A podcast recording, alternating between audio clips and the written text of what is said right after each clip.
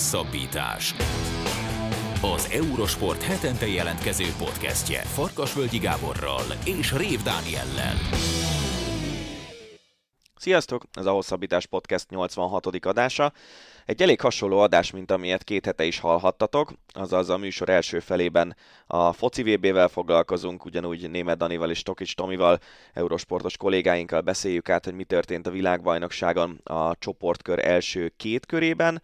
Beszélünk arról, hogy mik voltak a meglepetések, beszélünk arról, hogy milyen trendeket láttunk, gondolok itt elsősorban a eh, rendkívül hosszú hosszabbításokra, és persze beszélünk a nagy csapatok első két mérkőzésén mutatott játékáról is. A műsor második felében pedig az Ácsi rovat következik a hét legérdekesebb híreivel, benne két szomorú hírrel, hiszen egy héten hunyt el Csapó Gábor és Mészői Kálmán is, a magyar sport két legendája. Természetesen foglalkozunk a foci VB körüli érdekességekkel, beszélünk arról, hogy Cristiano Ronaldo szerződést bontott a Manchester United-del, és szóba kerül a Ferrari helyzete is a Forma 1-ben, ahol Mattia Binotto távozásáról szólnak a hírek.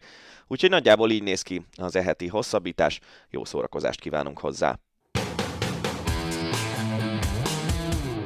Labdarúgás Vágjunk is bele, sziasztok, köszönjük szépen, hogy elfogadtátok megint a, a, ezúttal is a meghívásunkat. Hát van miről beszélni. Nekem van egy nagyon jó kezdő kérdésem. Na, tessék megszámoltátok, hogy eddig hány meccset néztetek meg ezen a VB-n? Az eddig lezajlott uh, 31-2-ből? Végig, vagy, ami, vagy amiben belenéztem? Hát nyilván az belenézni még én is nagyon sok van. Végig, legyen a végig. 5-6-7, nem tudom. Valahogy így. De egyébként minden mérkőzésbe belenéztem valamilyen szintet. Tehát legalább egy fél időt láttam az összes összecsapásból de, de így amit, amit végig, végig néztem 90 percen keresztül, az, az talán inkább a, az 5, 5 és 7 közé tenném. Ez részben hogy a, a délelőtti munkámmal függ össze, a pedagógusként nem olyan egyszerű követni a 11 órási mérkőzéseket. A gyerekek pedig... megoldják, mert folyamatosan azt látom, mindenki lesi a, a telefon, vagy legalábbis jönnek tudod a hírek különböző közösségi oldalakon, hogy ki hogy és hogyan, ki hogy és hol nézi a, a meccseket óra alatt nyilván. Remélem az igazgató asszony nem hallgatja ezt a podcastet, de én is belenéztem már. Ha nem is tanórán, de szünetekbe belenéztem a mérkőzésekbe. És azt számolgattam, hogy talán 5-6 meccset nem. Tehát, hogy a, ami, ami mondjuk egy munka mellett csak így ránéztem, vagy a gólokat figyeltem nagyjából ilyen, de a többit azt próbáltam, tehát még amennyire lehetett a japán kosztarikát is igyekeztem nézni, de hát nem mondom, hogy az minden pillanatát tudtam is követni, mert annyira nem volt izgalmas, de, de igyekeztem.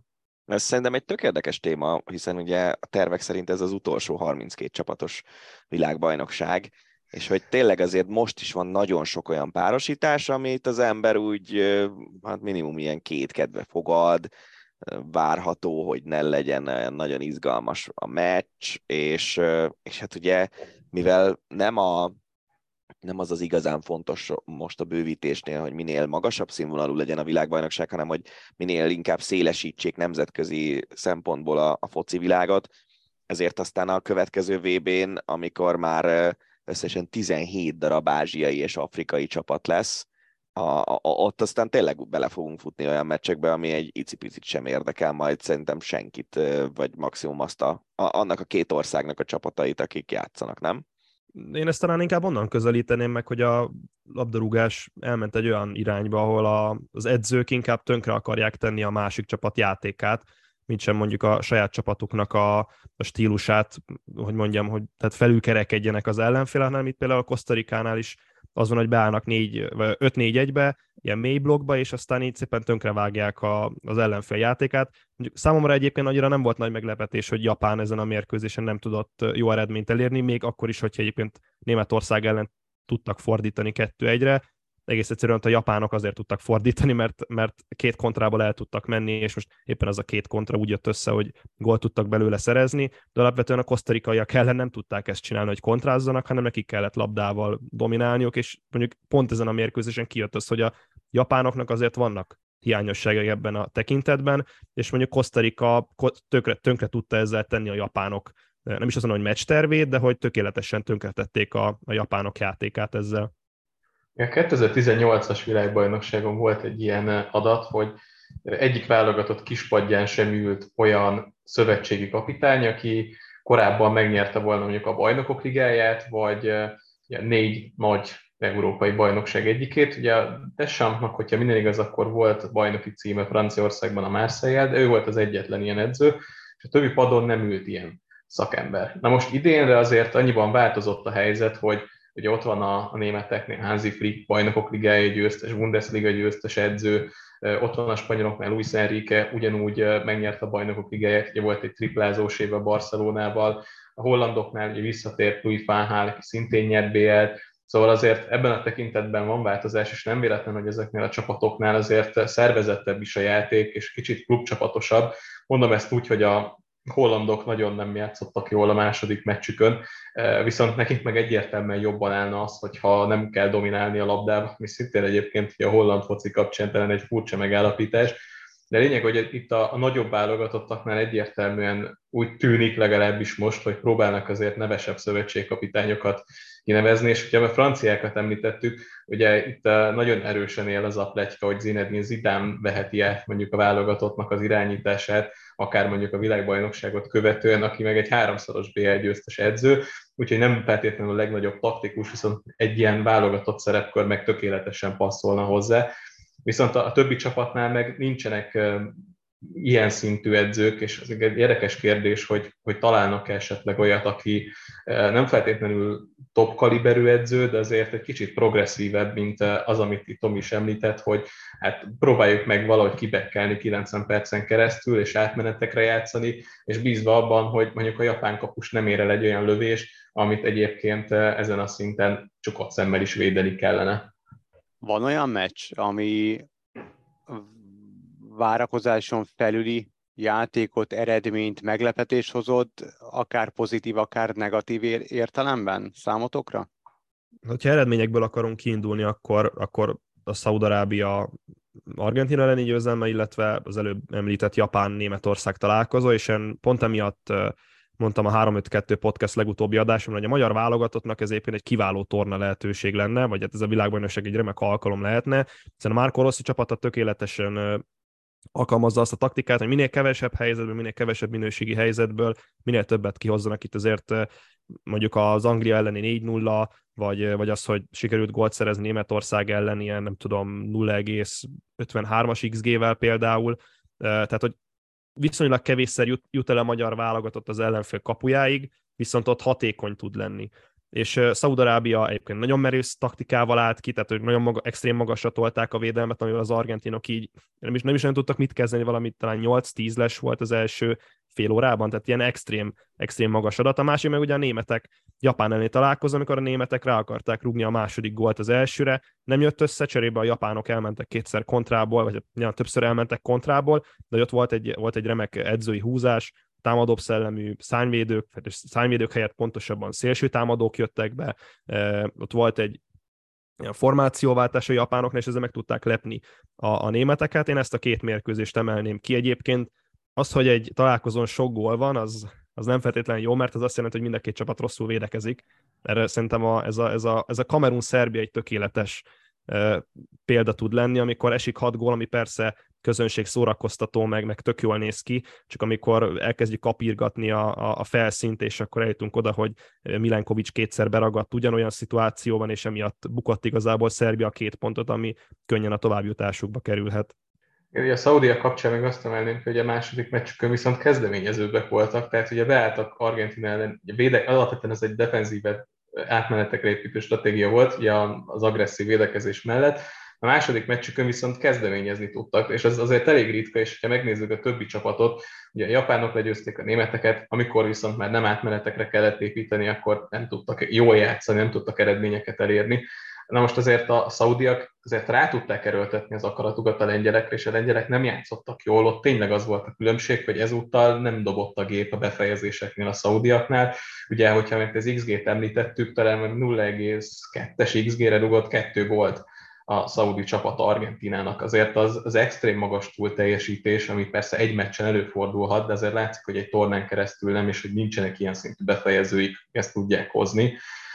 A, a másik, ami így eszembe jutott, a francia csapat, akikről beszéltünk, hogy nagyon erős a keret, viszont rengeteg kérdőjel van taktikai szempontból, hogy Deschamps hogy fogja őket felrakni. Hát részben egyébként a sérülések megoldották a legfőbb problémáit, azzal, hogy nem Benzema játszik, hanem Zsíru játszik, azzal, hogy Lucas Hernández megsérült és bekerült az öccse, Teo Hernández a bal oldalra, és egy támadó felfogású bal hátvét került a csapatba, Kilian Mbappé bejebb húzódhatott, és közelebb játszik a kapuhoz, úgyhogy van egy felfutó szélsőátvéd, akire szintén véd, figyelnie kell az ellenfél védelmeinek, ráadásul egy piszok játékos, így nagyon-nagyon összeállt ez a francia csapat, tulajdonképpen részben a véletlennek köszönhetően, és egyébként volt egy nagy húzás a Desampnak is azzal, hogy Griezmann visszahozta nyolcasnak, és iszonyatosan jól játszik ebben a szerepkörben is, Úgyhogy az, ahogyan játszottak, és amilyen könnyedén nyerték az első két meccsüket, ez egy picit meglepett. Nyilván tudtuk, hogy, hogy jó a keret, csak itt voltak a csapatépítése kapcsolatban kérdőjelek.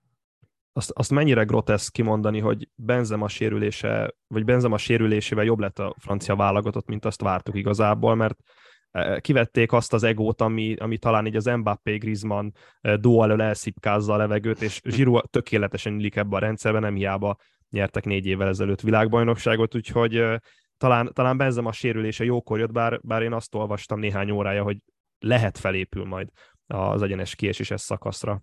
Igen, de például ez, ez egyrészt el tudjátok képzelni, hogy Deschamps visszahívja, mert ugye meghagyták a helyét, tehát nem hívott be a helyére senkit, hiányzik Benzem, hogy aranylabdás játékosról veszünk, élete szezonját futja, így pályafutása B oldalán, de de pontosan én ugyanúgy, ahogy Tomi ezt olvasta pár órával ezelőtt, azt is lehetett olvasni, hogy az öltözői hangulat sokkal jobb Benzema nélkül. Tehát behívnád Benzemát attól függetlenül, hogy nyilván gólok maradnak ki így, a, bár látszólag nem hát, hiányzik, igen. de az ego miatt viszont nem biztos, hogy annyit nyersz vele, mert hogy a hangulat az állítólag jobb nélküle, mint vele.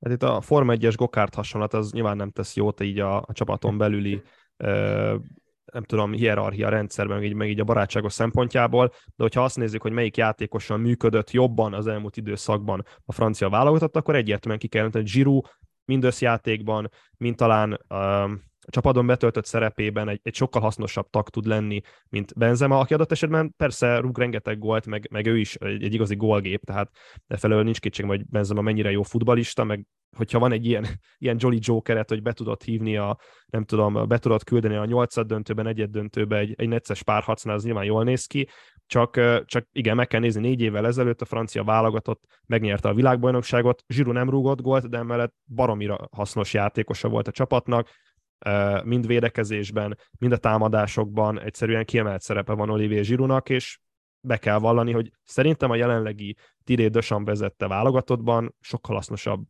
Zsiru, mint, mint Benzema. Meg tökéletesen összeálltak a profilok elől azzal, hogy Dembélé jobb oldalon tartja a szélességet azzal, hogy amit említettünk, hogy Mbappé közelebb mehet a kapuhoz, közel játszott Zsiruhoz, aki ugye, támogató játékával azért nagyon sokat tud neki segíteni. Ezzel, ezzel egy olyan egyensúly össze a támadásban, támadósorban is, amivel nagyon sokat tud segíteni a csapatnak, és ez Benzema nem biztos, hogy, sőt, biztos, hogy nem tudná ilyen szinten hozni. Hogy egyénekben jóval jobb játékos, mint Zsiru például, viszont itt azért a, a csapat szempontokat is figyelembe kell venni, úgyhogy meglepődnék, hogyha még ha bevethető is úgy döntene Desam, hogy visszahozza.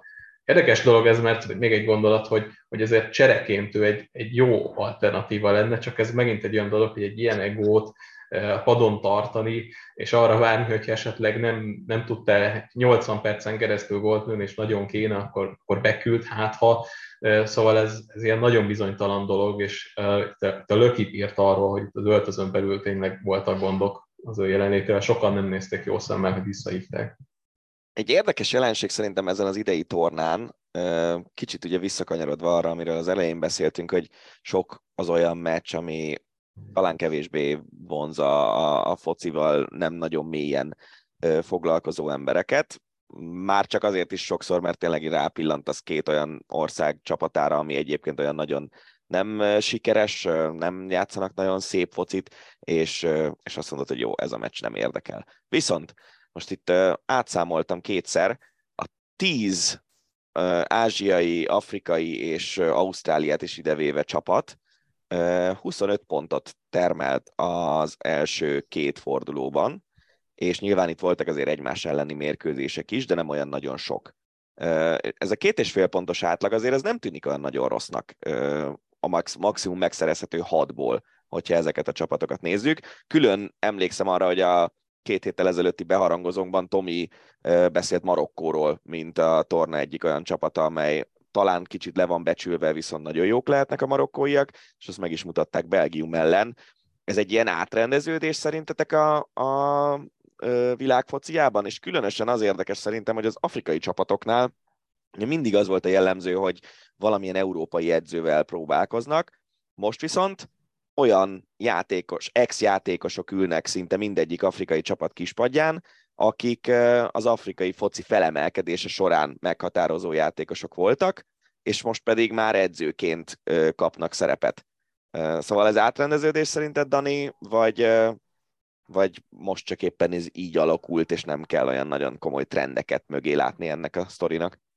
Átrendeződésnek semmiképpen se nevezném, azért a, ha azt nézed, hogy milyen utánpótlás van akár az ázsiai, akár az afrikai válogatottak mögött, még úgy is, hogy az afrikaiak elég nagyban támaszkodnak például a francia utánpótlásra, akik mondjuk nem férnek be a francia csapatba, onnan azért eh, származási alapon is nagyon jó játékosokat lehet elszipkezni, és nagyon jó csapatokat lehet így fölépíteni. Az elemző műsorokban sokszor hallhattuk, hogy nem tudnak helyezkedni a francia vagy a, az afrikai válogatott játékosok, és hogy ők, ők fizikálisak, nagy darabok, és hogy ezért jók.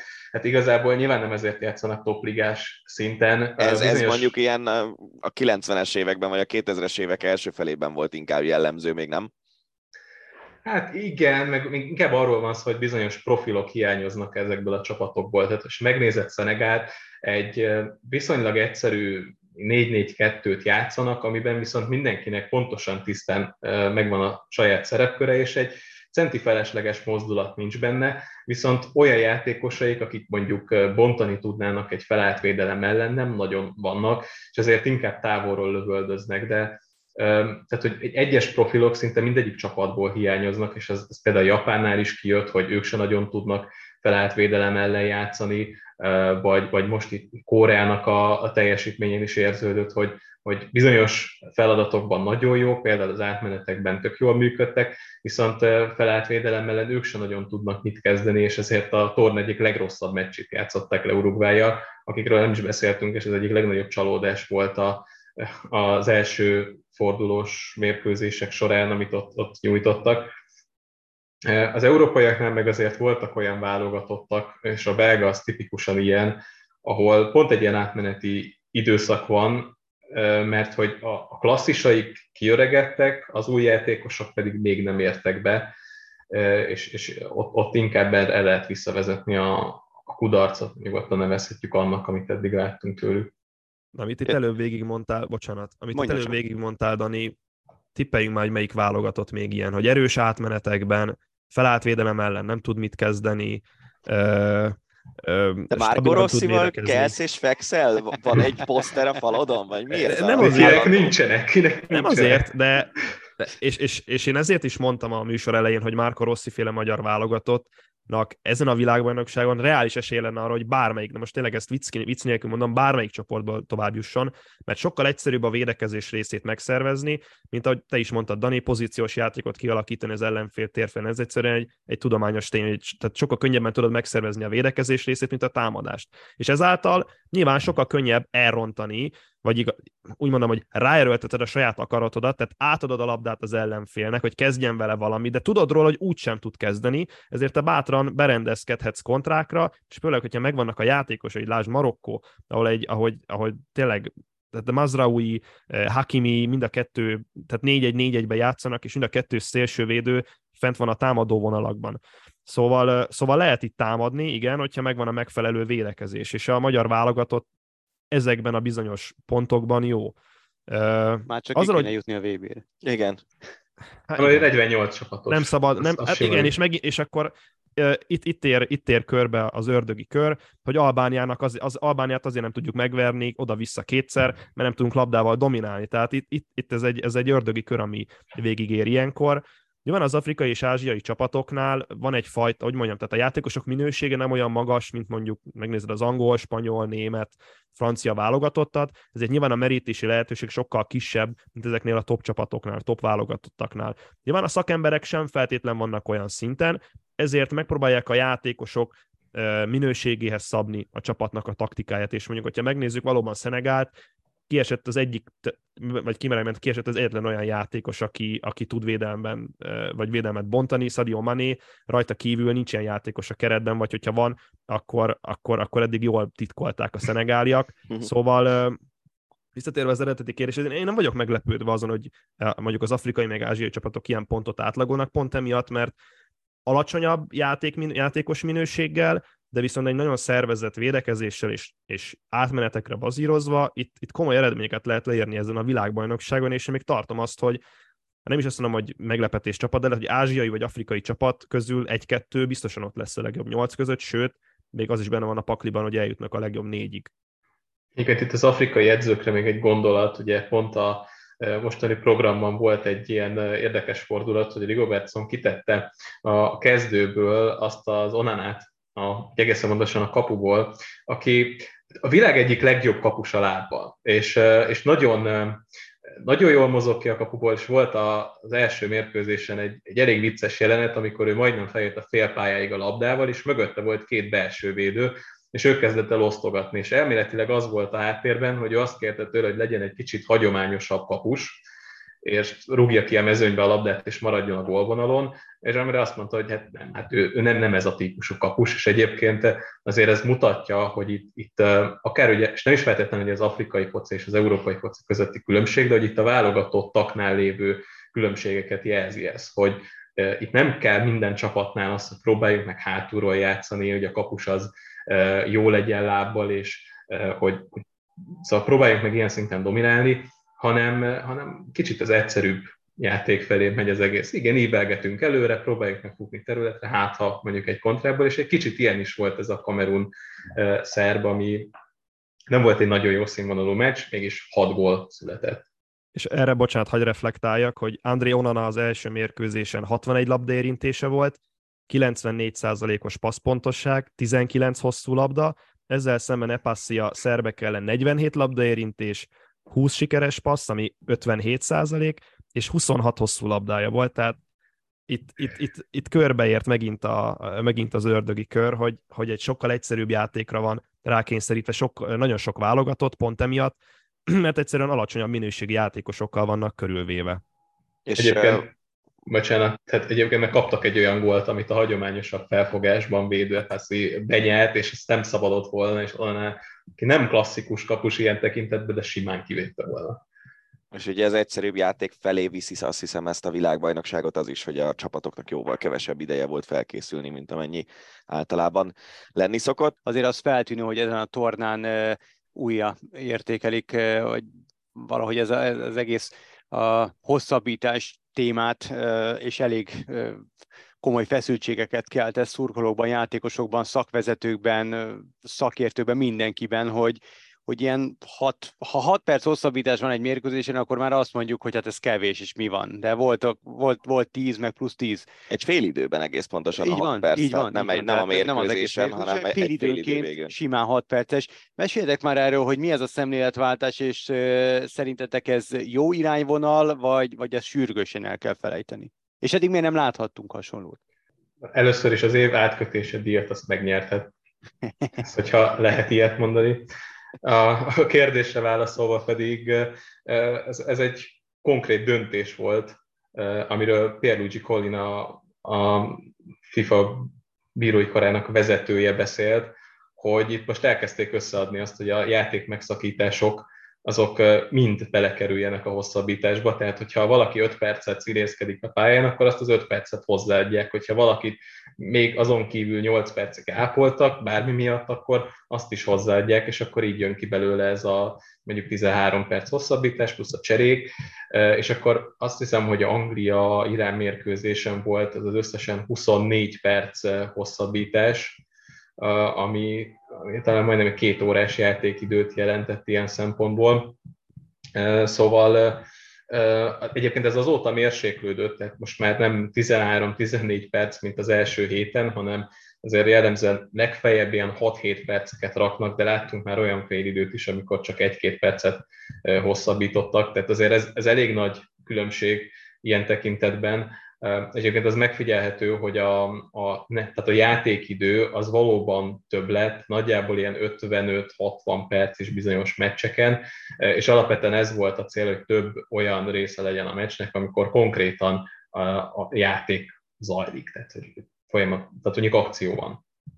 Én nem a nettó játékidő ellen vagyok, de, de azzal, hogy minden mérkőzésen van legalább így összes, összesítve 15 perc hosszabbítás, ez így könnyen kiszámolható, hogy mondjuk egy csoportkörben összejön 45 perc, ami plusz egy félidő.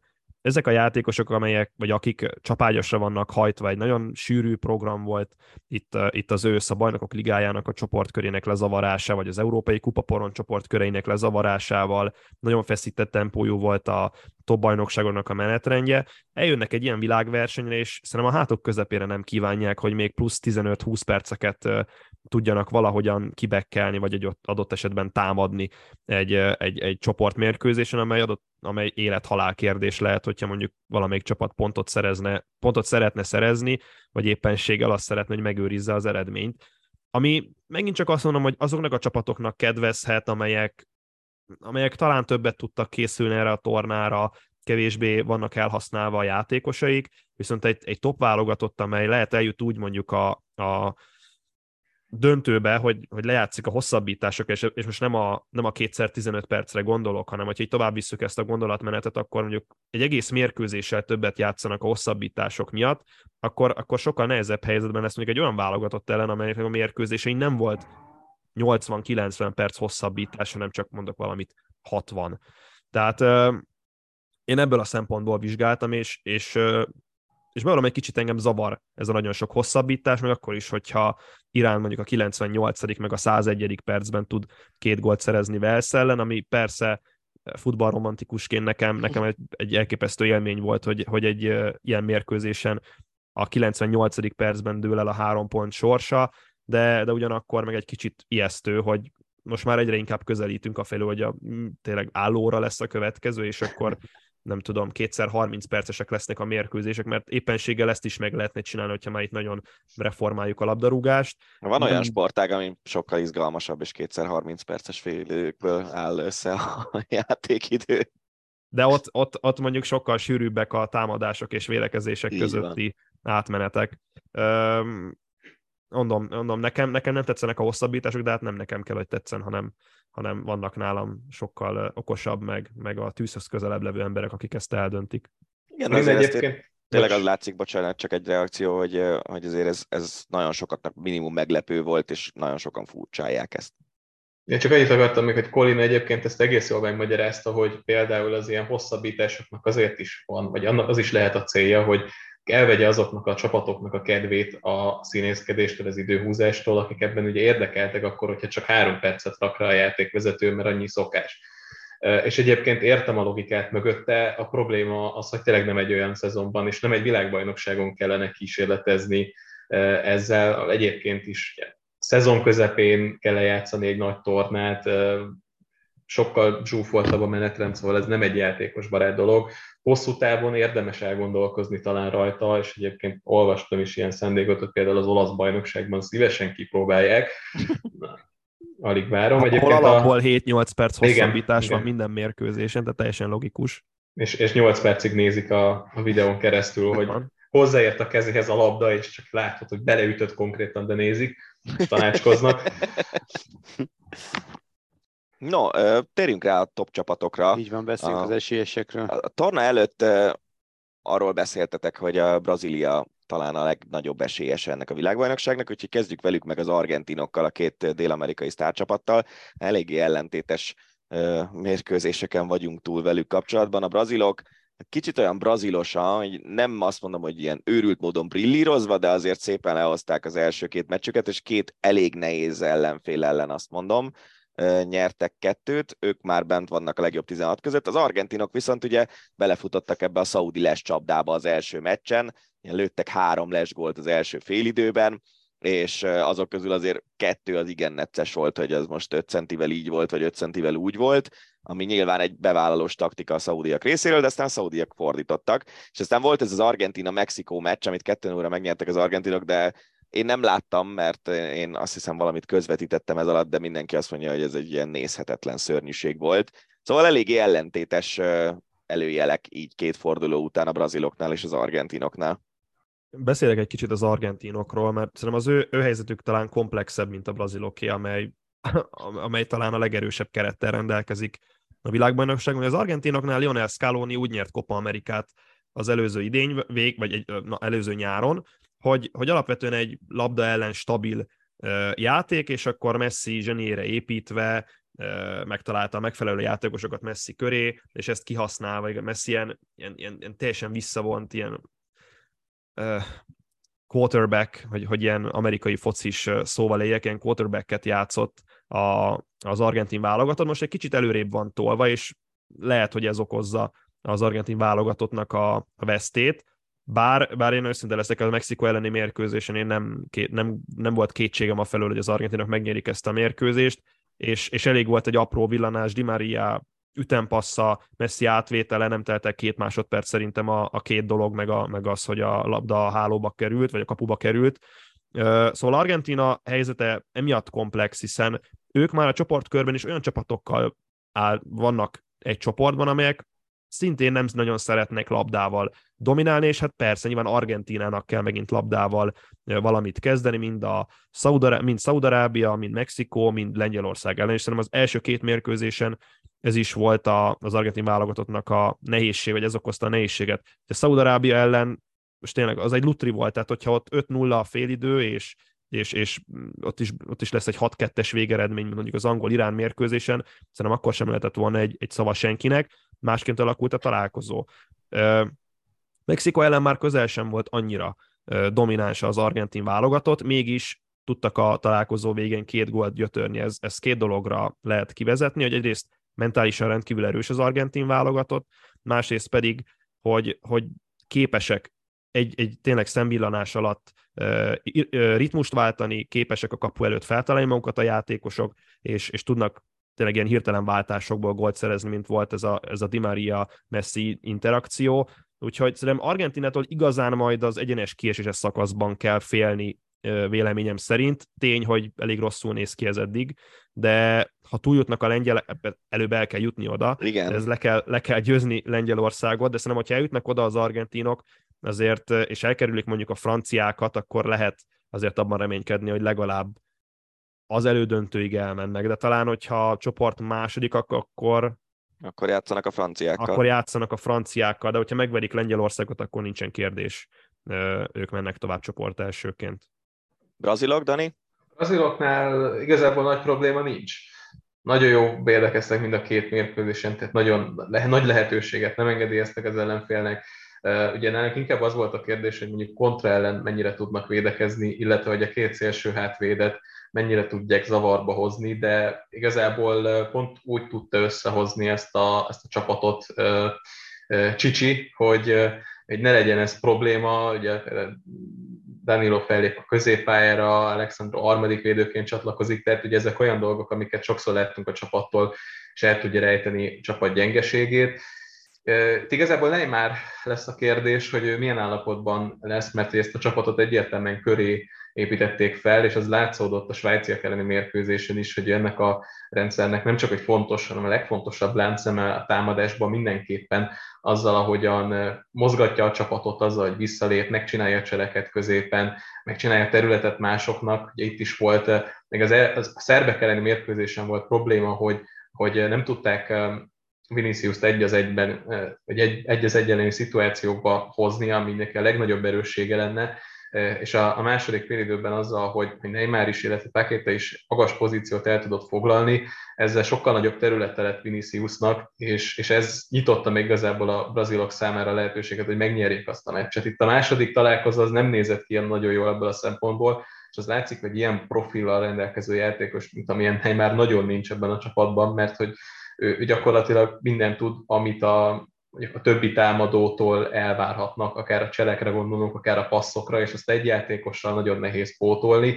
de elméletileg arról szólnak a hírek, hogy az egyenes kiesésre szakaszra már játszhat, és igazából, hogyha meg innen nézzük, akkor nem biztos, hogy olyan nagy baj, hogy itt két meccset ki kellett hagynia, hogy az utolsó találkozón igazából már nincs tétje a brazilok szempontjából, mert, mert itt pihentebb lehet arra a meccse, csak az kérdéses, hogy a bokája az milyen állapotban lesz és itt egy nagyon fontos dolgot említenék meg, hogy Neymarral szemben a játékvezetők mennyire naívan lépnek fel. Tehát Neymar, Neymar akárhányszor szabálytalankodnak ellene, sosem jár olyan retorzióval egy, egy szabálytalanság, mint járna mondjuk fordított esetben, amikor Neymar faltolja a másikat. A 2018-as oroszországi világbajnokságon volt az, hogy Neymar ellen valami extrém magas számban követtek el szabálytalanságot, és erre mindössze egy sárgalapot adtak, míg Neymar kapott két sárgalapot azon a tornán. Szóval nem azt mondom, hogy jobban kellene védeni Neymart, és most nem szeretnék itt Neymar fanbolykodni, de hogyha azt nézzük, hogy a labdarúgás egyik legnagyobb sztárjáról van szó, aki persze nyilván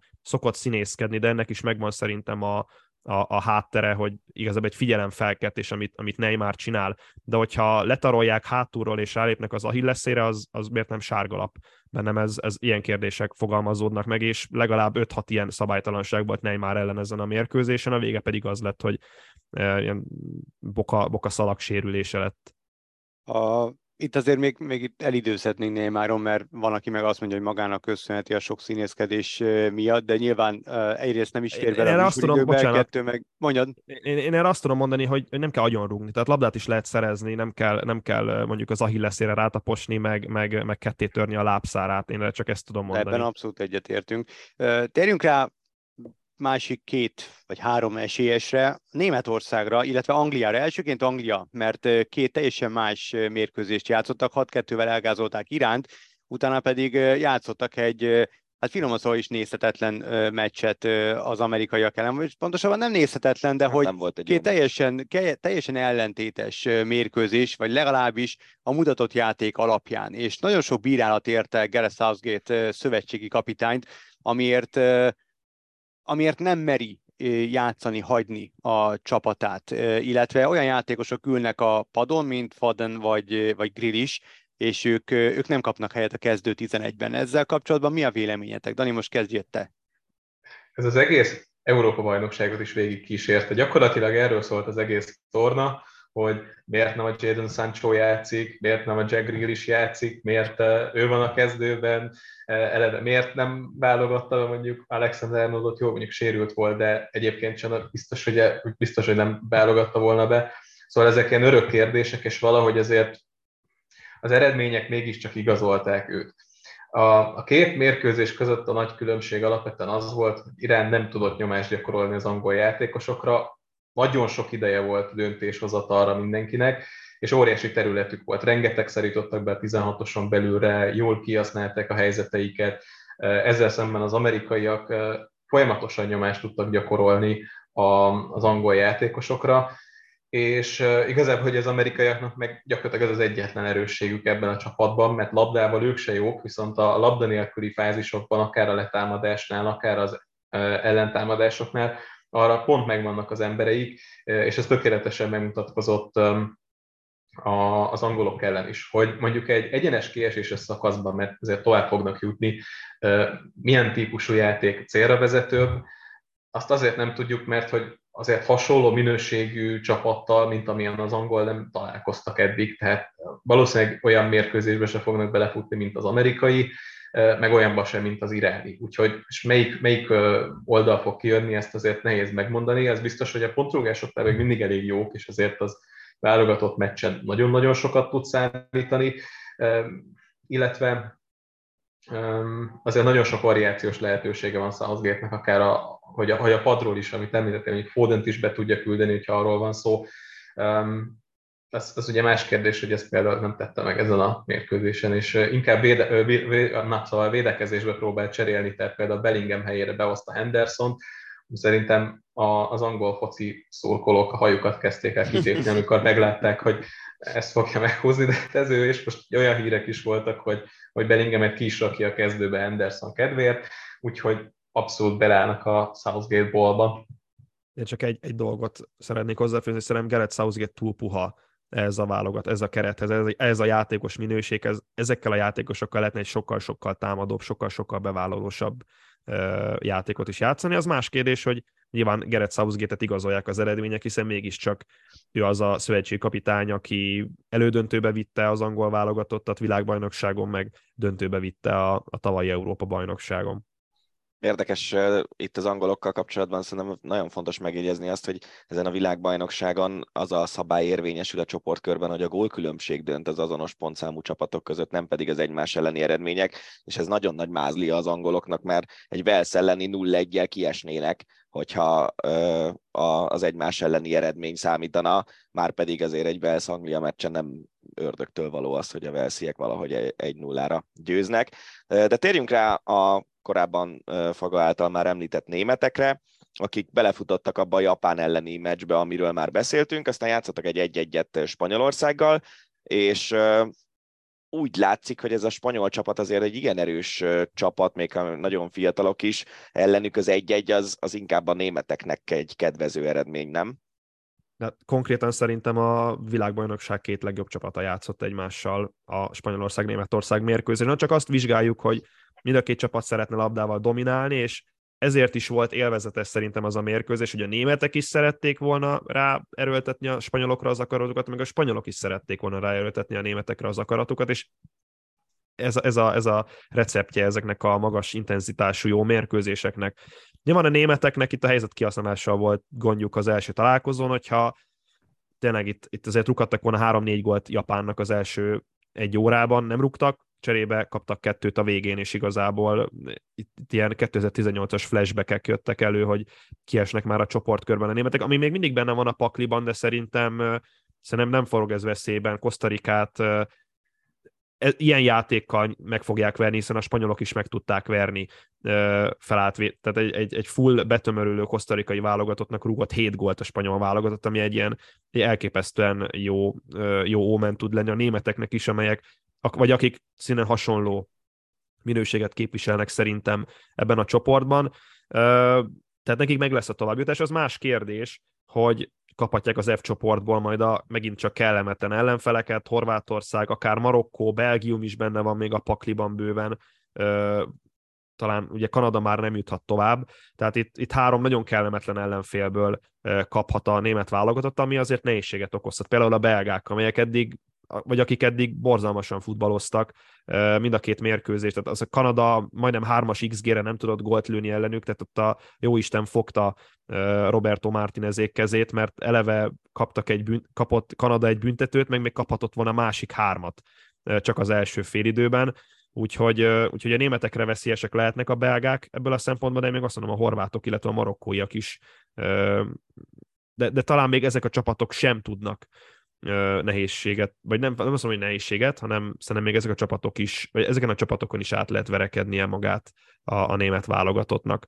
Ami pedig a spanyolokat illeti, nagyon-nagyon magasra lakták a, a, a, lécet, tényleg én, én bennem egy, egy jelző fogalmaz, hogy gusztustalanul jól futballoztak Kosztarika ellen, és uh, nyilván ez fakadt abból is, hogy Kosztarika nagyon alacsony játékos minőséget képviselt, meg nagyon rosszul futballozott, de, de szerintem a spanyolok uh, messze, messze az egyik legjobb futballt játszák ezen a világbajnokságon, közelükben ott vannak a franciák. Az az érdekes egyébként, hogy itt a németeket és a spanyolokat nézzük, hogy e, mind a kettő csapatra jellemző, hogy szinte klub focit e, játszanak, hogyha itt a rendszernek a komplexitását nézzük. És, és nézd meg a két edzőt. Igen, igen, két bajnokok ilyen egy győztes edző, de nem is erre akartam kiegyezni, hanem arra, hogy viszont hasonló problémáik is vannak. Tehát, hogyha a spanyolok keretét nézzük, akkor igazából belső védőjük, aki párharcokat tudna nyerni, nem nagyon van. Ugye itt a, Amerik Laport játsza az egyik mm, védőposztot, a másikat pedig Rodri. Rodri középpályás, Laport pedig inkább a passzjátékáról híres. Nincs kilencesük, tehát a másik 16-oson belül sincs jelenlét, hanem vagy hamis kilencesekkel játszanak, vagy pedig Álvaro Moratával, akit azért nem nagyon tudsz berakni, hogy belője a helyzeteit. Sok helyzete lesz, csak azok közül nagy részét ki is fogja hagyni, illetve nem tudod, hogy mikor lövi be. A németeknél meg ugyanez van, hogy igazából nem is a belső védő a nagy kérdés, nekik szélső védőjük nincs, és, és igazából ott is a befejezés a kérdéses. Ugye itt a, az, a, az a főkrüg mentette meg a csapatnak a becsületét a spanyolok ellen, aki tavaly ilyenkor még a német másodosztályban játszott, ráadásul nem jól.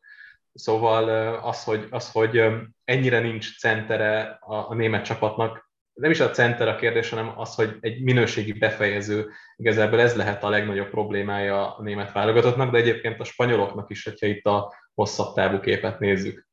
Két hete a bevezetőket úgy zártuk, hogy megtippeltetünk titeket, hogy kinyeri a VB-t, és azt mondtátok, hogy szerintetek a brazilok. Változott a vélemény? Csak gyorsan így a végén.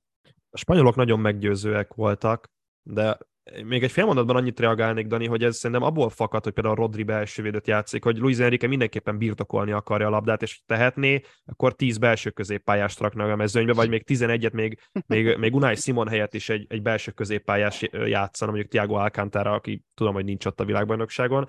Tehát mindenképpen labdát szeretne birtokolni Luis Enrique, és egy ilyen felfogásban játszik talán ez veszélyes lehet a brazilokra, és én, én a tippjátékban, vagy a tippeldében Spanyolország Brazília döntőt hoztam talán, szóval lehet, hogy az elődöntőben találkoznak, de, de, de a spanyolok szerintem, szerintem veszélyesek lehetnek a brazilokra a végső tippemet érintve.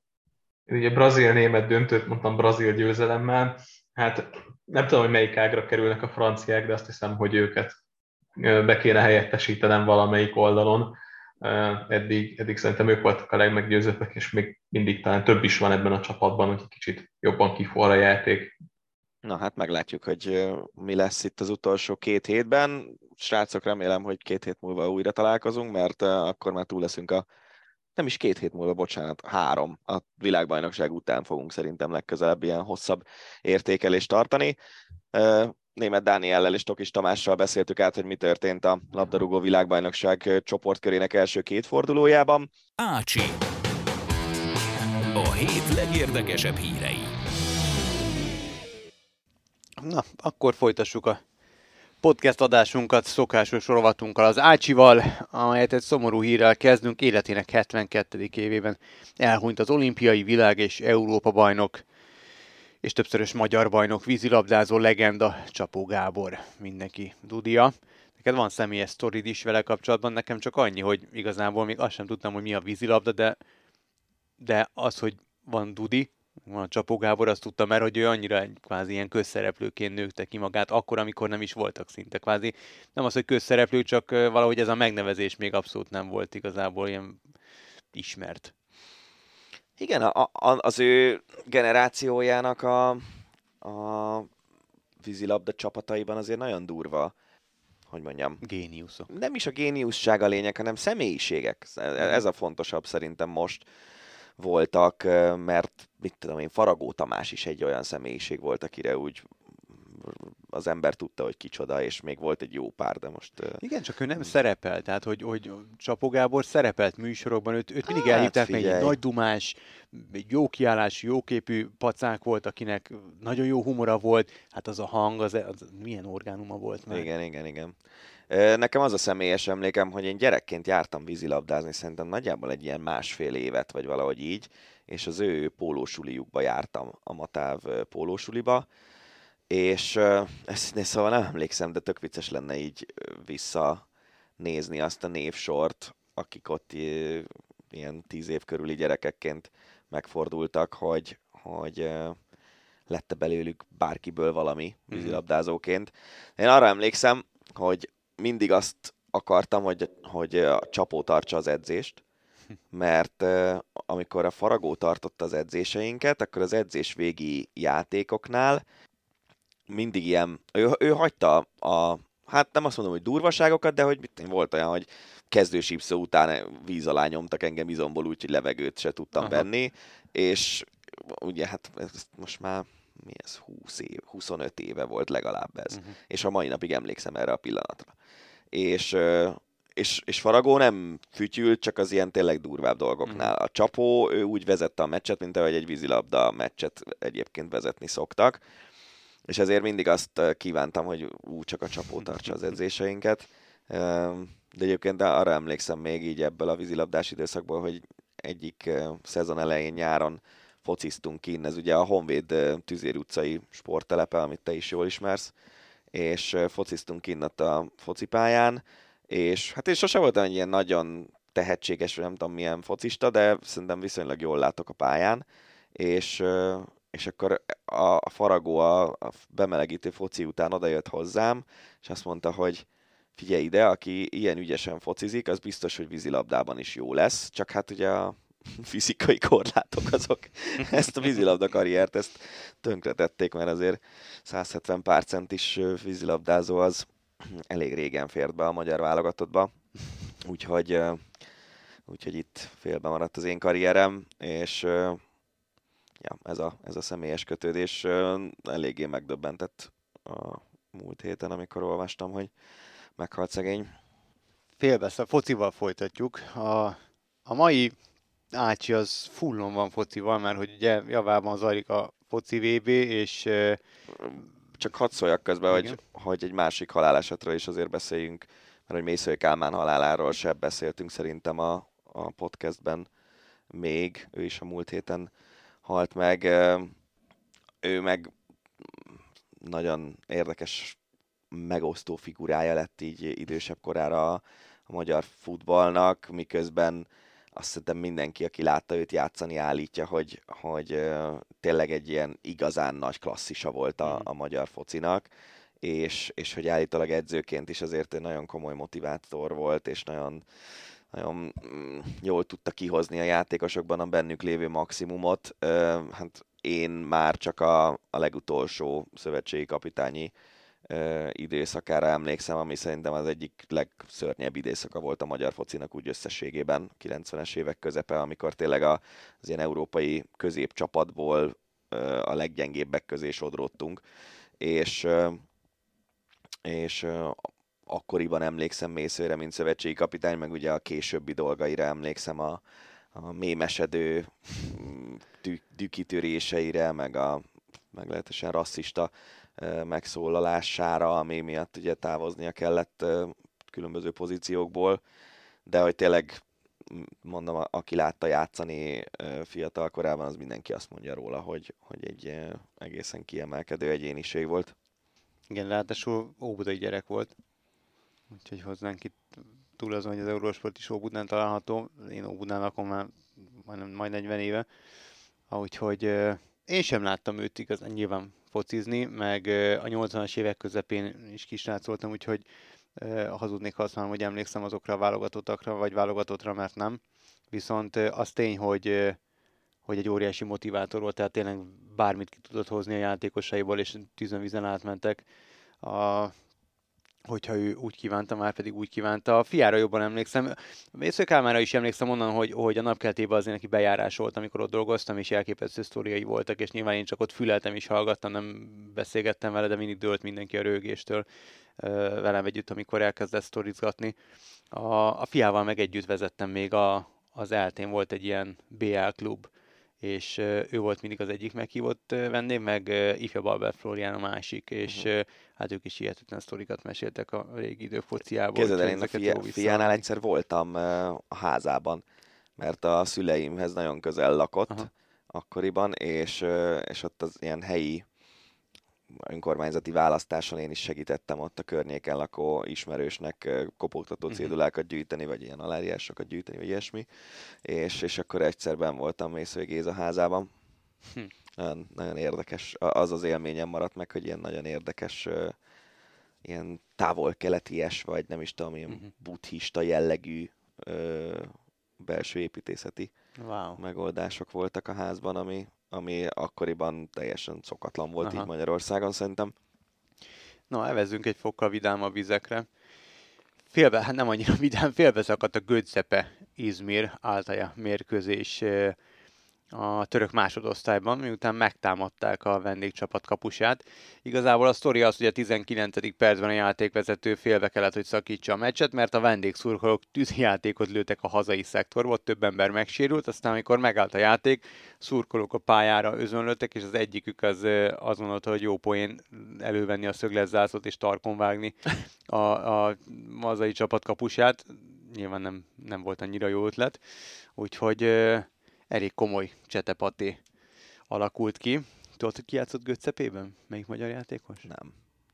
Nem? Nem. Jackie. Kabát Péter. Ja, hogy Jackie. De az viszont mekkora reklám Az ö, mennyire kampány. komoly.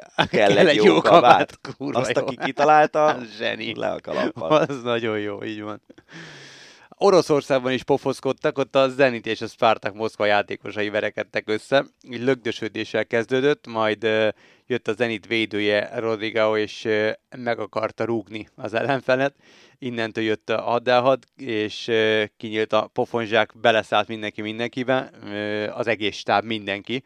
Hat játékos kellett kiállítani a játékvezetőnek, de a, nagyon, nagyon észné volt, mert három-három játékost állított ki egyik és másik csapatból. Úgyhogy mindenki Egyáltalán- bűnhődött. hogy ilyen, ilyen körülmények között fut az orosz bajnokság, az nekem már önmagában egy ilyen elég fura Na, hát, ja. dolog.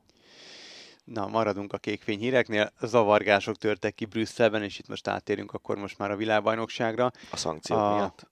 Nem, nem a brüsszeli szankciók miatt, hanem a Marokkó-Belgium mérkőzés után. Marokk ugye legyőzte Belgiumot, számomra ez óriási meglepetés volt, és százszor többet vártam eddig a belgáktól. A, Nem úgy Tokics Tominak, aki ugye a VB előtt már mondta, hogy Marokkóra figyeljünk oda, mert ez Így egy van. jó csapat lesz. Így van. Szóval a hírek szerint, bár nem százszázalékos biz- bizonyossággal mondom ezt, de marokkói szurkolóknál gurult el a gyógyszer az ünneplés hevében. Mondjuk már történt ilyen 2017-ben, akkor 22 rendőr sérült meg, akkor is egy picit túl ünnepelték a csapatukat a marokkói szurkolók.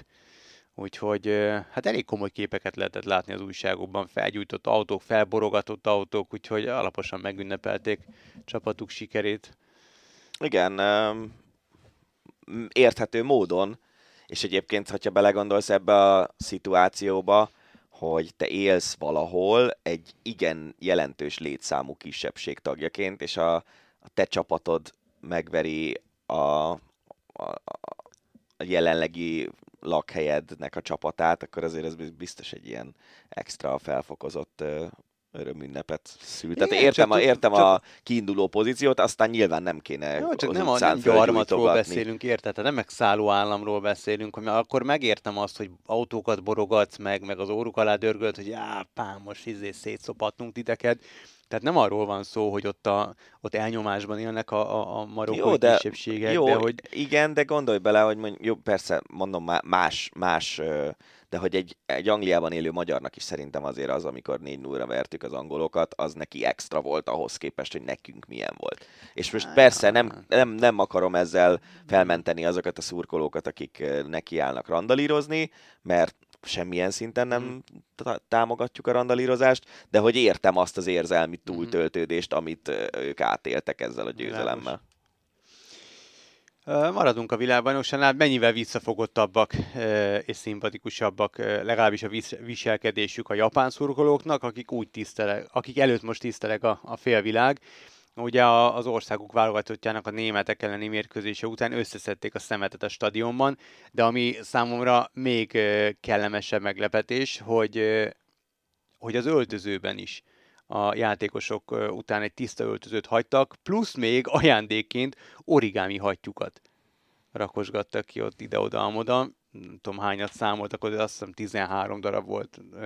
Elképesztő. Hogy ezt most ott hajtogatták, vagy vitték magukkal, Én Én gyanítom, hogy inkább vitték Vagy, magukkal. vagy a stábban volt valaki, aki ezzel ütötte el az idejét a meccs alatt idegességében. Nem, de hát gondolj bele, hogy mit, vannak olyanok, akik nekiállnak kötögetni például, hogyha idegesek, és, és horgolnak egy pulóvert, Mhm. vagy egy zoknit, vagy nem tudom.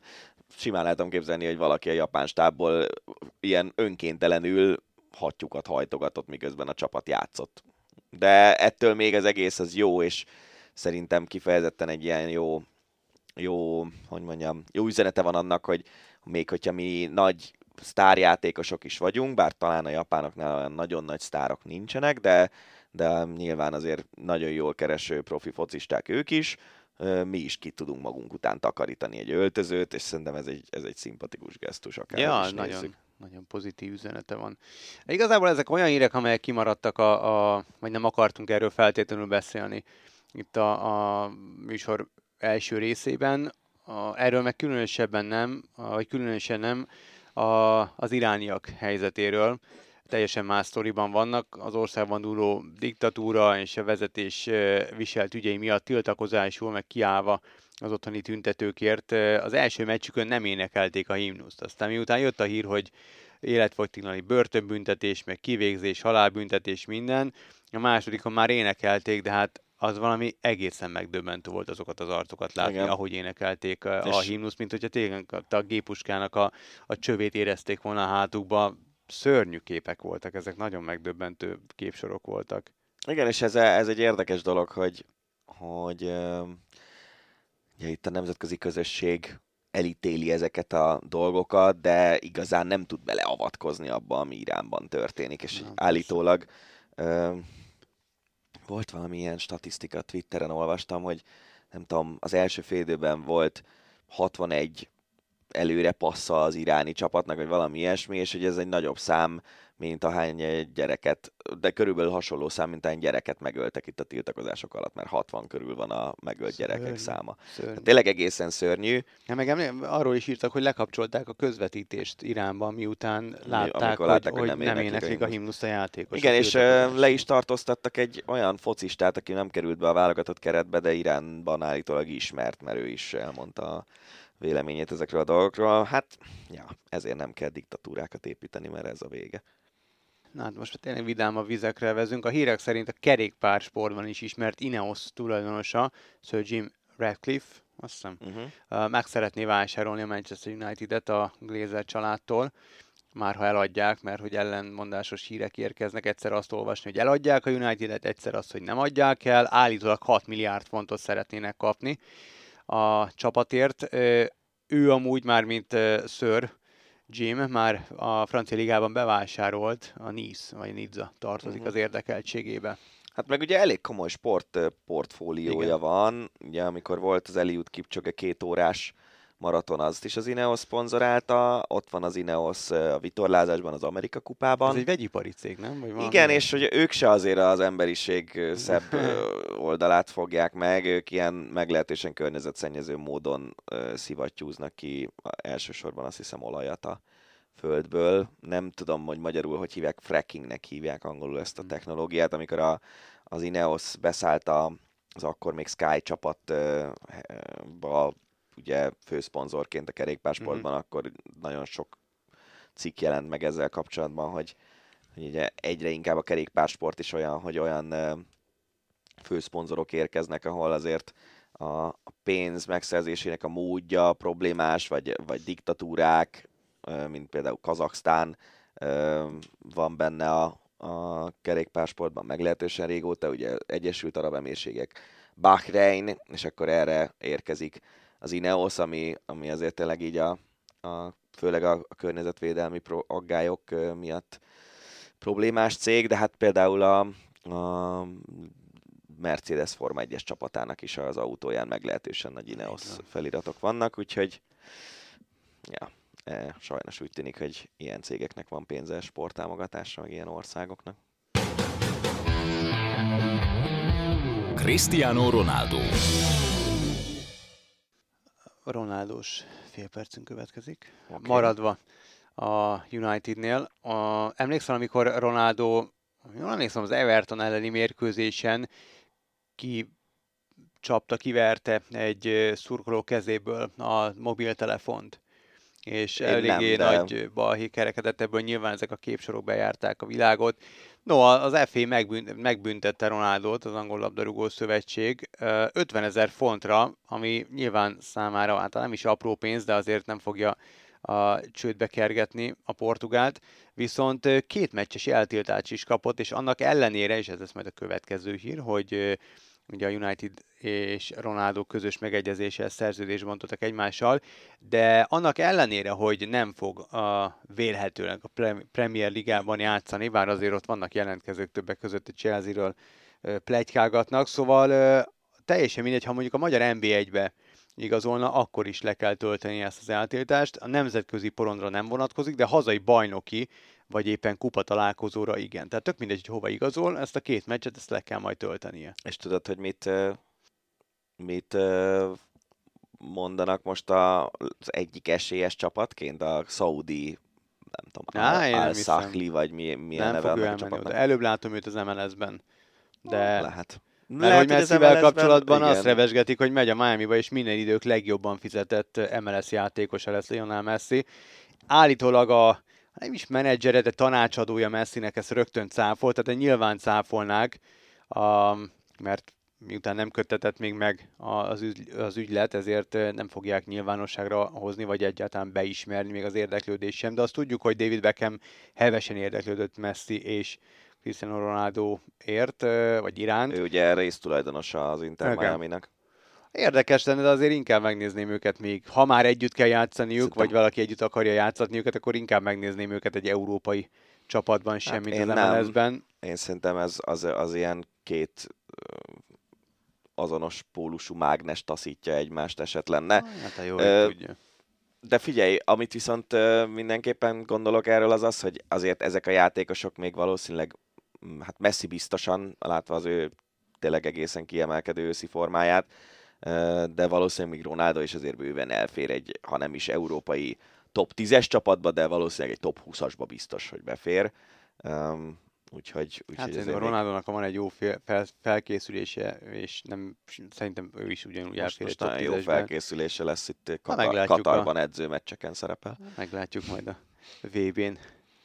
Szóval, ja, na mindegy, ja, szóval... érdekes hír. Azért az MLS-nek... Igen, de szerintem ő azért, hogyha mivel ezt így most lehet tudni, hogy ez a két meccs eltétás lesz, ezért nyilván minden csapat ezt figyelembe veszi akkor, amikor Ronaldónak szerződést kínál.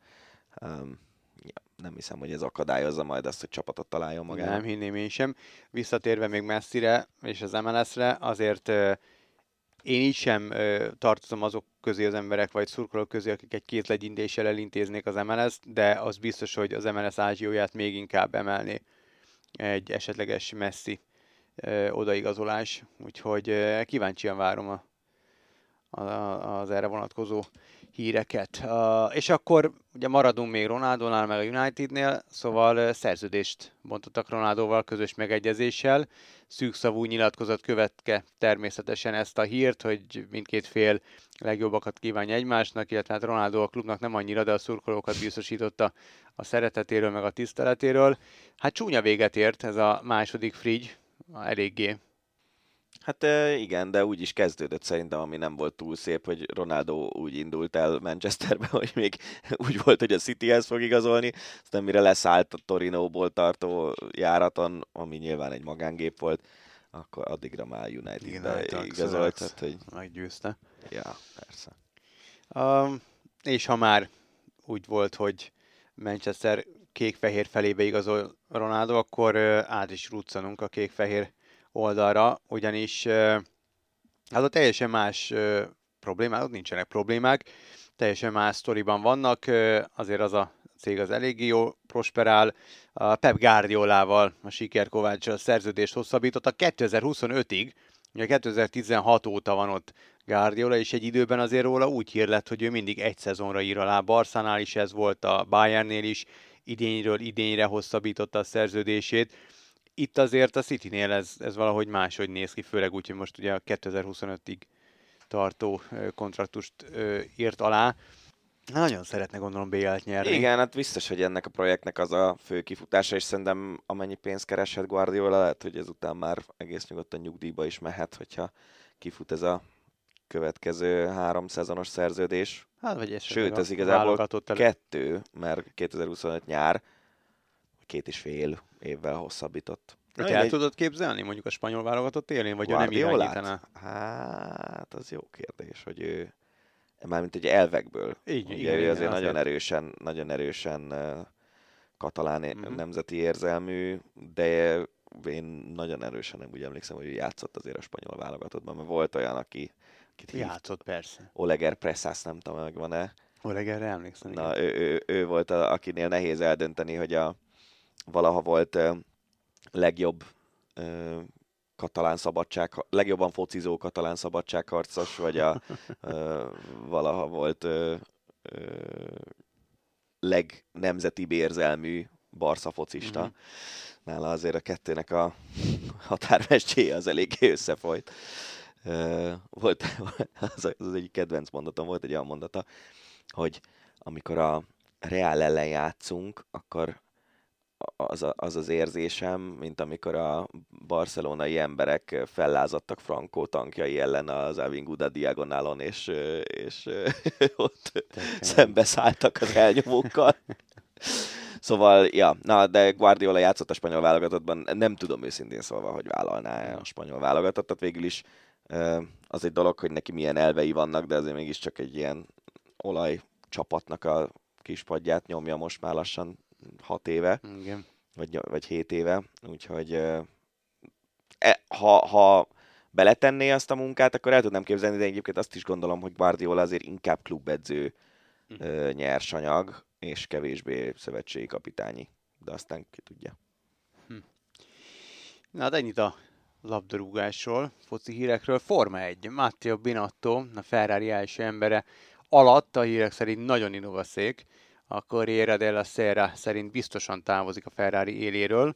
Ezt természetesen a felek hevesen tagadják, tehát mondjuk kiindulva abból, hogy mit ért el a Ferrari az ő irányítása alatt, akár menezhetnék is, mert azért Nyugodtan. Főleg, abszolút- hogy a, a, a szezon egyik leggyorsabb autójával sikerült betlizni. Így van. És hát a hírek szerint az Alfa Romeo első emberére, Fredrik Wasserre esett, vagy eshet a választás a Ferrari-nál. Ez természetesen a Ferrari cáfolta, vagy ezt is cáfolta. Az mondjuk érdekes lehet, hogyha tényleg uh, Wassert választják, akkor, akkor az, az a hír az hogy cseng majd le Carlos Sainznál, ugyanis ugye az Alfánál együtt dolgozott az úriember Charles Leclerc-rel, ez pedig azért nem, nem néz neki túl jól. Hát figyelj, nem tudom, tehát egy, ez egy annyira kicsi ilyen uh, szubkultúra, vagy nem tudom, minek nevezzem, de annyira kicsi ez a közeg, hogy itt szerintem azért már majd nem mindenki dolgozik mindenkivel, vagy mindenki ismer mindenkit elég jól ebben a Forma 1-es mikroközegben. Azért, ha belegondolsz, hogy 20 versenyző az egész világról, az nagyon kevés. Igen, csak érted, hogyha egy, egy versenymérnök megy a korábbi versenyzőjézet, akkor, akkor azt mondja, hogy ez tiszta sor. De hogy egy csapat irányítója megy úgy egy csapathoz, hogy ott az egyik versenyző az volt versenyzője volt, és, és jó kapcsolatot ápolnak, akkor ő mondhatja azt, hogy nyilván én abszolút pártatlan tudok maradni, de ez mondjuk a B versenyzőnél nem biztos, hogy jól jön. Főleg meg- egy ilyen sportban, ahol aztán tényleg annyira konspirál mindenki mindig. Igen, igen. De itt ugye ráadásul még a nyelvük is közös Wassernek, meg Leclernek. Mm. Uh-huh. Mindegy, nem tudom, hogy ez gondot jelentene-e, de egyébként meg ha, ha igen, akkor majd Sainz helyére keresnek valakit, aki jól el van, ha nem, akkor Hát hiszem, jól. hogy Sainzot menesztenék. Sainzot nincs értelme. Szerintem ő, egy Hát jó választás, Figyelj, egy jó versenyző. volt már ilyen a Forma 1-ben, hogy van egy jó versenyző, aki nem jön ki a csapatfőnökkel. És Cserélhetnek majd uh, Daniel Riccia- Ricciardoval, mindig Ricciardónak akarom mondani, szóval Ricciardoval, aki, aki számomra egy óriási talány. Uh, a Red Bullnál tök jól ment, de nyilván nem volt elégedett a pozíciójával,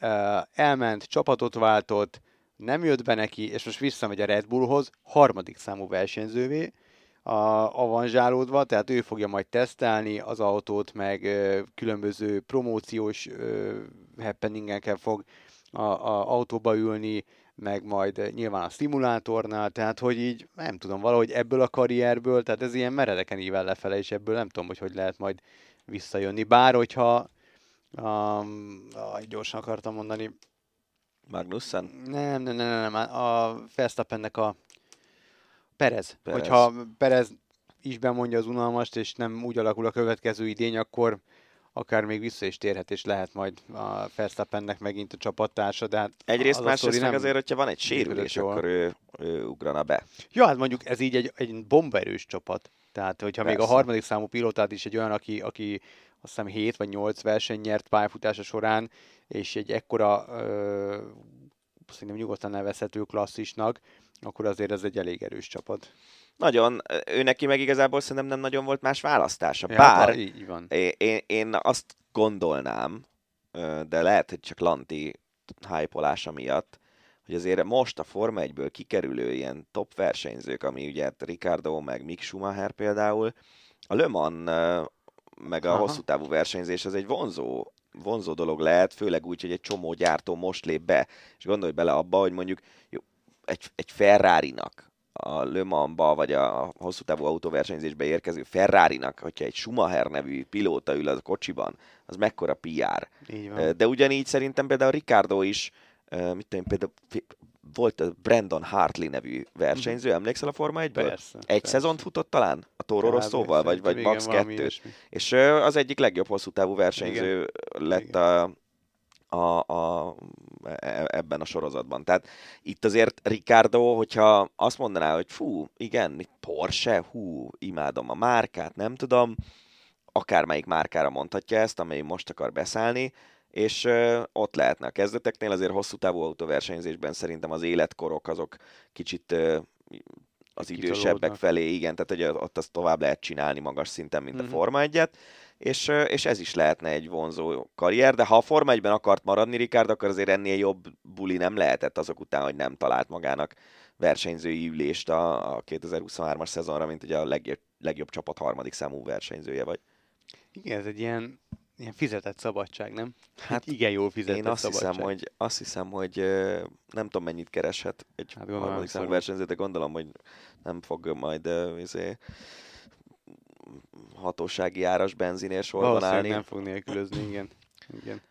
Szóval nem tudom, én, én biz, engem biztos jobban mozgatott volna ez, a, ez az induló Le Mans dolog egy ilyen versenyző helyében, de persze lehet, hogy Hát abból kiindulva, hogy milyen autók nem is most nem feltétlenül csak a márkákra gondolok, de hogy mennyire megújul a sorozat, és mennyire fantáziadús autókat építenek. Igen. Az új szabályrendszernek köszönhetően én nem vagyok egy, egy nagy Le Mans freak, de, de nagyon várom, és nagyon kíváncsi vagyok, hogy mert az viszont dögunalmas volt, hogy állandóan a Toyota még Igen. három kerékkel is megnyerte a Le Mans-t, meg, meg az összes ilyen kis, kisebb futamot. Ez így most nyilván kiegyenlítettebb és komolyabb versenyt hoz majd. Uh, vitorlázunk, mert hogy egy magyar vonatkozású hír a, a következő, ami bekerült a, a rovatba. Magyar vitorlázó először teljesítette a világ egyik legnépszerűbb óceáni egyszemélyes vitorlás versenyét, az Atlanti óceánon átkelő négy évente megrendezésre kerülő Ruderumot. 14 nap, 22 óra és 19 perc alatt teljesítette a magyar versenyző a távot, és annyira királyul megcsináltam a mai Ácsit, hogy csak a nevét nem írtam be a fiatalembernek, amit természetesen nagyon sajnálok. Addig mesélek a Rudrumról. Ja, mert, én, na, arról van személyes élményem. A, a Rudrumról? Uh-huh, uh-huh. Meg az összes ilyen Vandéglóbról, meg ilyenekről, amikor még mi csináltuk a, a híreket, és még azok a azt hírek rendesen azt hittem, hírek hogy, voltak. Azt hittem, hogy Bacardi kólázásos sztori. Nem, azt, hogy annyira gyűlöltem, mert fogalmam nincs az egész, és állandóan ilyen 4-5 perceket kellett írni belőle, és majd belehaltunk. Petrával együtt. É, hidd el, hogy én is. Pedig Petrának azért legalább van valami fogalma erről az egészről. Nekünk hát, nincs. Balatonon él azért hát. Na, szóval a Rudirum az egy olyan verseny, ahol Franciaországból indulnak, méghozzá Saint-Malóból, ami egy egészen csodálatos francia ö, városka Normandiában, és ö, Guadeloupe-ba érkeznek, és ugye hát azért Rudirum, mert hogy ö, a, a, a Karib térségben elkészített rumoknak ez volt a szállítási útvonala, csak éppen ugye fordított, fordított irányban, úgyhogy azért ez egy izgi sztori. Vörös Szabolcs. Vörös Szabolcs az úriember, így van, aki a Szabi Ocean Racing nevű vitorlással 14 nap, 22 óra és 19 perc alatt ért végig a távon, ami amúgy 3543 tengeri mérföld. Az Imádom ezeket a mértékegységeket. Sok.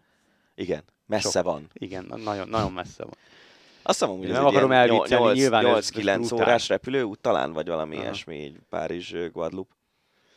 Inkább repülném, mint vitorlázni. És, és a, a 14 nap maradék részét, azt pedig ott rumozással tölteném. Igen. és akkor hát nyilván nem maradhat ki ugyanúgy, mint Ronaldo, a kézilabda sem a, a rovatból. A Lekip információja szerint a PSG férfi csapatát irányító Raúl González lehet a PIK Szeged vezetőedzője, mert mint ismert, Juan Carlos Pastor a szezon végén búcsúzik a Tiszaparti együttestől. Ö, engem nagyon meglepett ez a hír. Nem? Én azt gondolom, a PSG ugye fölépített egy sztárcsapatot, és az most azért elkezdett szétesni valamilyen szinten, de még mindig egy nagyon erős csapatuk De van. azért, mert a sok sztár nem fér meg egymás mellett? Nem, Vagy... hanem mert a Nikola Karabatic szerintem lassan most már visszavonul, Aha. uh, ha már gót kérdés. Mikkel Hansen ugye visszament Dániába, az, az egy nagyon érdekes sztori. Hm. Egyébként van egy olyan ö, Dán adószabály, hogyha egy Dán állampolgár legalább tíz évet külföldön ö, a saját ö, munkaterületén kiemelkedő tevékenységet végez, akkor nagyon barátságos. Gyakorlatilag a, a munkáltatóra vonatkozó adószabályok azok teljesen mások egy ilyen ember esetében, mint bárki másnál, és mivel Mikkel Hansen azért azt hiszem, hogy közmeleg, közmegelégedésre töltötte el idegen légiósként az előző tíz évét, ezért ilyen tényleg majd, hogy nem a ugye csak a nettóját kell fizetni a fizetésének, Aha. ami Dániában is azért elég nagy különbség a bruttó meg a nettó fizetés között. Hm. Úgyhogy emiatt uh, vitte el az Olborg. Um, Remili, Nai és Kunkud elment két, elmentek Kielcébe itt két szezon alatt. Nem is tudom, még ki, ki távozott. Hát még mindig jó csapat, azért mondom, Elohim Prandi mostanában ilyen őrült formában van, egymás követő meccseken voltak ilyen 10 lövés 8 gól, meg 11 lövés 9 gól ilyen meccsei, de, de kicsit talán már lefelé megy a PSG projekt, és nem tudom, hogy a, hogy a jövőben hogy gondolnak erre az egészre. De ettől függetlenül most teljesen egyértelmű, hogy a PSG az a Szeged fölött van a nemzetközi kézis hierarchiában. Ezért is lepett meg González, de egyébként azért sok spanyol edzőt emlegetnek, mint lehetséges PSG, vagy lehetséges Szeged edző. González mellett olvastam Jordi Ribérát, ugye a korábbi korábbi szegedi játékosok közül is azért van pár, aki egészen komoly edzői karriert futott már be azóta, hogy Szegeden megfordult itt az utóbbi tíz évben, és engem, engem meglepne ez a Raúl González dolog, de ettől még összejöhet, viszont azért az mutatja, hogy akkor Szegeden pénz az van, mert Raúl González azt szereti. Ez jó. De nem, de tényleg a, ugye a Várdárnál volt, aztán a PSG-nél. A, az megvan, hogy Canelo megfenyegette Leo Messi-t? Ja, ez a... A mexikói meg, ökölvívó, de ugye? ez, ez a... aztán már olyan szintű bulvár, hogy... Szörnyű, de igazából bejárta az egész Twittert, meg mindent, és szerintem egy, nyilván egy félreértés, Canelo pedig beleáll mindenkibe, akibe csak tud, mert gondolom ő is szereti a hírverést. Szóval, hogy ott a meccserét követően Messi bevitte az öltözőbe a mexikói játékosok kapott mezét, és ott a nagy ünneplésben ez a mez a földön volt, és igazából annyira látszik, a cipőjét vette le, és amikor levette a cipőjét, megcsúszott a sarka, és aztán belerugott a mezbe, és most a fél Mexikó ki van kelve messzire, hogy, hogy úristen, felmosta vele az öltözőt, Canelo pedig megfenyegette, hogy találkozik, akkor jól elveri, elveri. Ez egy ilyen tipikus. Azt megnézném, hogy egy ilyen mexikói boxoló oda megy Messihez, hogy gyere most szétverlek, köcsög. Ne- Nem lenne egy nagy verekedés, Nem, nem, nem, nem, nem lenne egy hosszú bunyó, de ostoba. Na mindegy. Hát miután igazából az egész sportvilág most egy emberként a labdarúgásra figyel, meg a labdarúgó világbajnokságra figyel, ezért összességében kvázi ennyi volt az Ácsi erre a hétre. A jövő héten is azért nyilván lesznek még a VB-vel kapcsolatos hírek, de, de megpróbálunk összeszedni különböző érdekességeket is, úgyhogy most ezzel kell beérnetek. Tudod, milyen rovatot kell indítanunk? Na miért? Minden héten elhozod a kedvenc téli sportos eseményedet. Jézus Máriám, nem áll. Hát az nehéz lesz. A golf téli sport? Tesszük föl ilyenkor a kérdést, ugye? Hát igen, lehet téli sport, csak meleg éghajlaton kell rendezni. Most, eh, de hát például itt van egy, egy téli, vagy mi az, egy, egy golfos ír, Tiger Woods visszatér, és most ha úgy néz ki, hogy decemberben három tornán szerepel, ami óriási sztor. Ö, óriási sztori. Á, közvetítjük majd, szerintem mindegyiket így van. Tehát Na. Na. jövő héttől már lesz ez a, a a Bahamákról, honnan máshonnan. Egy shootout nevű torna, ott is indul, akkor megint indul majd a fiával ezen a, a szülő-gyerek tornán, ami, amit azért nem szabad egy kézlegyintéssel elintézni, mert aki egy picit is nézett már golfot, vagy egy picit is ért, vagy szereti a golfot, az, az nagyon jól tudja, vagy ha még nem tudja, akkor majd nézni fogja, és akkor látja, hogy az a kisgyerek az valami egészen döbbenetes, hogy mit tud. Igen, ez már az, mint hogyha lekopírozták volna az apját. Szenzációs, szenzációs. Abból, abból van nagyon nagy lehet abból a kölökből, de hát nyilván, hogyha az apukát a Tiger Woods-nak hívják, akkor valószínűleg nem esik messze az, az alma fájától, főleg, hogyha az a fa még foglalkozik. Attól is. függ, hogy miben. Igen, remélhetőleg a sportszakmai kérdésekre szorítkozik majd ez, ez, ez a dolog. Na, úgyhogy ennyi volt erre a hétre az Ácsi, meg ennyi volt erre a hétre a hosszabbítás podcast remélhetőleg tetszett, elnyerte a tetszésedeket, tartsatok velünk a jövő héten is jó szurkolást a VB-hez, ha van bármiféle híretek vagy, vagy érdekesség, amivel, amivel kapcsolatban szeretnétek minket megtalálni, és, ki, és a és véleményünket. Megint, ez kimaradt. Na mi? Egy nagyon jó Ja, tényleg, ez, hogy, hogy mit gondolnánk arról, hogy, hogy ha, ha nem a labdarúgás lenne. De szerintem volna... arra kérünk még egy hetet, mert ez egy tényleg olyan téma, amiről szerintem abszolút érdemes lenne ja, beszélni. Ja. De azért most már áruljuk el, hogy igen, mi volt igen. ez. Egy, egy néző, most nem fogom megkeresni, de azt, azt vetette föl a, a Twitteren. Igen? Egy kollégánk, egy kollégánk az, így van. Én kérek elnézést. Szóval azt uh, kaptuk Twitteren témajavaslatként, hogy mi lett volna, ha nem a foci az első ilyen globális sportág, amit mindenki néz, mindenki játszik, és, és hogy vajon akkor is e, ilyen szintű lenne a foci mm, súlya az emberek életében, meg a, meg a világsportjának az, a, a világsportjában betöltött szerepe a focinak, hogyha, hogyha mondjuk valamelyik másik csapatsportág terjedt volna el elsőként ilyen szinten. És ez szerintem egy nagyon-nagyon érdekes gondolat. Még föl is vetettem Fagának, hogy milyen vicces lenne, hogyha nem Cristiano Ronaldo meg Messi gót vitájáról beszélgetnénk itt minden egyes adásban, hanem mondjuk Nikola Karabatic meg, meg Mikkel Hansen gót vitájáról, úgyhogy ez egy nagyon-nagyon érdekes téma. Szabó Pétertől kaptuk ezt az üzenetet. Igen? Igen. Tényleg? Akkor összekevertem, és még valakivel, egy... akkor tőle kaptuk, igen. Tök még egy dolog, abszolút. nagyon jó felvetés. Még egy dolog, amit kaptam én, nem is ezt, ezt is együtt kaptuk, Jakus Balástól, és köszönjük szépen ezt az észrevételt, ezt mindenképp ki akartam javítani, hogy Király Gábornak is volt búcsú meccse, amikor ősszel már a világbajnoki selejtezőkön, vagy igen, világbajnoki selejtezők voltak. 2016 őszén már nem játszott, viszont egy svédek elleni barátságos meccsen játszott, Úgyhogy, úgyhogy ezt köszönöm, és ez egy jó javítás, mert ugye arról beszéltünk múlt héten, hogy az lett volna az igazságos, ha Zsuzsák kap búcsú meccset, akkor kapjon király is, és egyenlő válogatottsági meccs számmal vonuljanak vissza, de ezek szerint a királynak úgy volt 108, hogy ő is kapott búcsú meccset, úgyhogy... Meg azt szeretném még elmondani, hogy tök jó érzés, hogy, hogy ha, ha tévedünk is valamiben, vagy valamit elnézünk, vagy, vagy rosszul mondunk, akkor nem az, hogy beleszállnak anyánkba, meg belénk, hanem hogy tök kultúráltan jönnek az észrevételek, és ez, ez tök jó, meg tök pozitív, és ebben a szakmában, amit itt tűzünk már egy pár éve, ebben azért ez nem feltétlenül uh, mindig így történik, de ebből talán látszik, hogy vagy nem feltétlenül lehet, hogy, hogy a Twitter kultúrára kell kitérni, hanem egyszerűen csak jó fejemberek követnek bennünket, meg mi jó fejembereket követünk, úgyhogy... Azt ja. azt mondod, hogy meg mi jó fejemberek vagyunk. Hát én mindenképpen.